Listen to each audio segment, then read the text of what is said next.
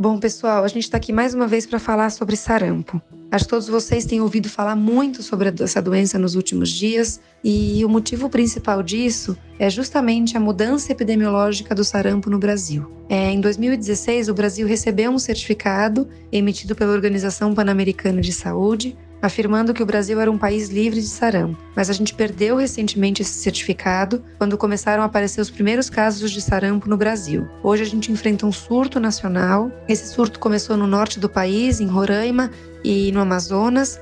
Mas hoje a gente sabe que o sarampo circula no Brasil todo, inclusive no estado de São Paulo. É, aqui a gente também enfrenta um surto atual é, a última publicação da Secretaria de Saúde do Estado de São Paulo registrou um aumento de 850% nos casos de sarampo no Estado de São Paulo. É um número muito alarmante, é um número assustador e é por isso que eu estou aqui para falar mais uma vez sobre o sarampo. Eu acho que o que mantém esse surto e o que permite a propagação tão rápida da doença são três pontos principais. Primeiro, o sarampo não tem sintomas específicos, então os sintomas podem se confundir com muitas doenças. Segundo, é uma doença extremamente transmissível. E terceiro, eu não tenho tratamento específico para sarampo. Esses três pontos são os pontos mais importantes para que eu tenha perpetuação e propagação desse surto. Então, se eu não tenho sintoma específico, qual é o meu cuidado atual? Qualquer paciente com febre e vermelhão no corpo, que é o que a gente chama de exantema, precisa procurar atendimento médico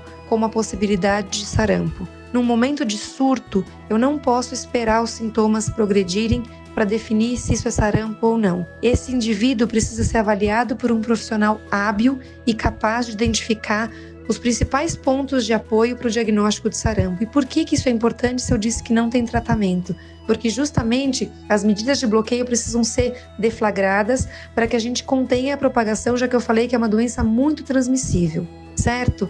E qual é a principal forma de evitar a propagação do surto? É justamente vacinando a população. Então, se eu tenho um cidadão que tem sarampo e que não tem um tratamento específico, cujos sintomas se, se misturam com outras afecções, se eu tiver uma população vacinada, uma população pronta para enfrentar a doença, ele não vai adquirir o sarampo, ele vai ter a inoculação do vírus no corpo, mas ele vai automaticamente fabricar anticorpos que vão combater a doença e essa doença não vai aparecer nesse indivíduo que teve contato com o sarampo e esse indivíduo não vai propagar, não vai disseminar a doença, visto que ele não desenvolveu a doença porque ele é um paciente vacinado. E qual é a, a forma de, de vacinar. Então, hoje a gente tem uma campanha de vacinação contra sarampo. Isso está fora da vacinação de rotina. Então, como rotina, para vocês, papais e mamães que têm crianças em casa, chequem as carteiras de vacina. Os filhos de vocês precisam ter tomado vacina aos 12 meses e aos 15 meses. Aos 12 meses, eles recebem a vacina sarampo, cachumba e rubéola. É a tríplice viral.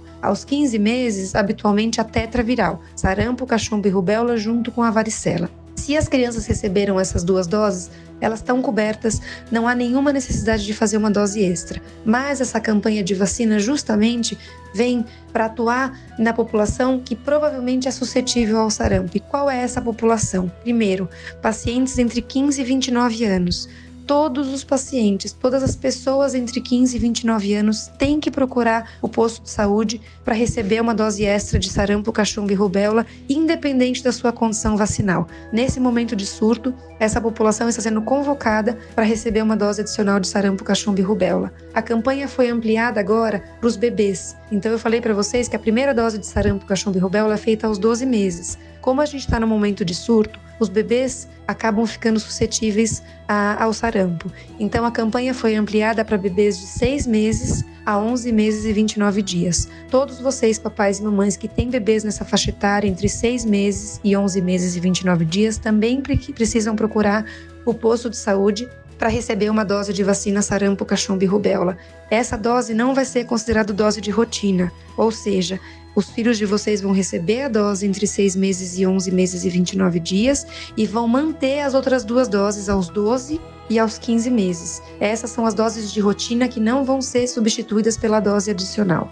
Um outro grupo que está sendo é, incluído na campanha são os profissionais de saúde. Você, profissional de saúde, se não tiver duas doses de vacina, também precisa receber uma dose de sarampo, cachumba e rubéola, porque todos nós profissionais de saúde somos linhas de frente de atendimento e a gente está muito mais suscetível ao contato com o sarampo. Então essa população também tem que estar tá vacinada. A campanha tinha previsão de terminar dia 12 de julho e foi ampliada até o dia 16 de agosto. Então a gente tem tempo suficiente para procurar atendimento e receber a vacinação. Eu espero ter sido clara nesse alerta. É muito importante que todos nós nos conscientizemos da importância de seguirmos as orientações adequadas nesse momento. Não é só por questões individuais, mas questões populacionais. A gente espera conseguir atingir toda a população alvo para que a gente possa conter esse surto. É, a gente volta em breve a falar sobre o sarampo. Se a gente tiver outras atualizações, a gente comenta com vocês. Eu espero ter contribuído nesse, nesse momento tão importante e a gente se vê em breve. Tchau!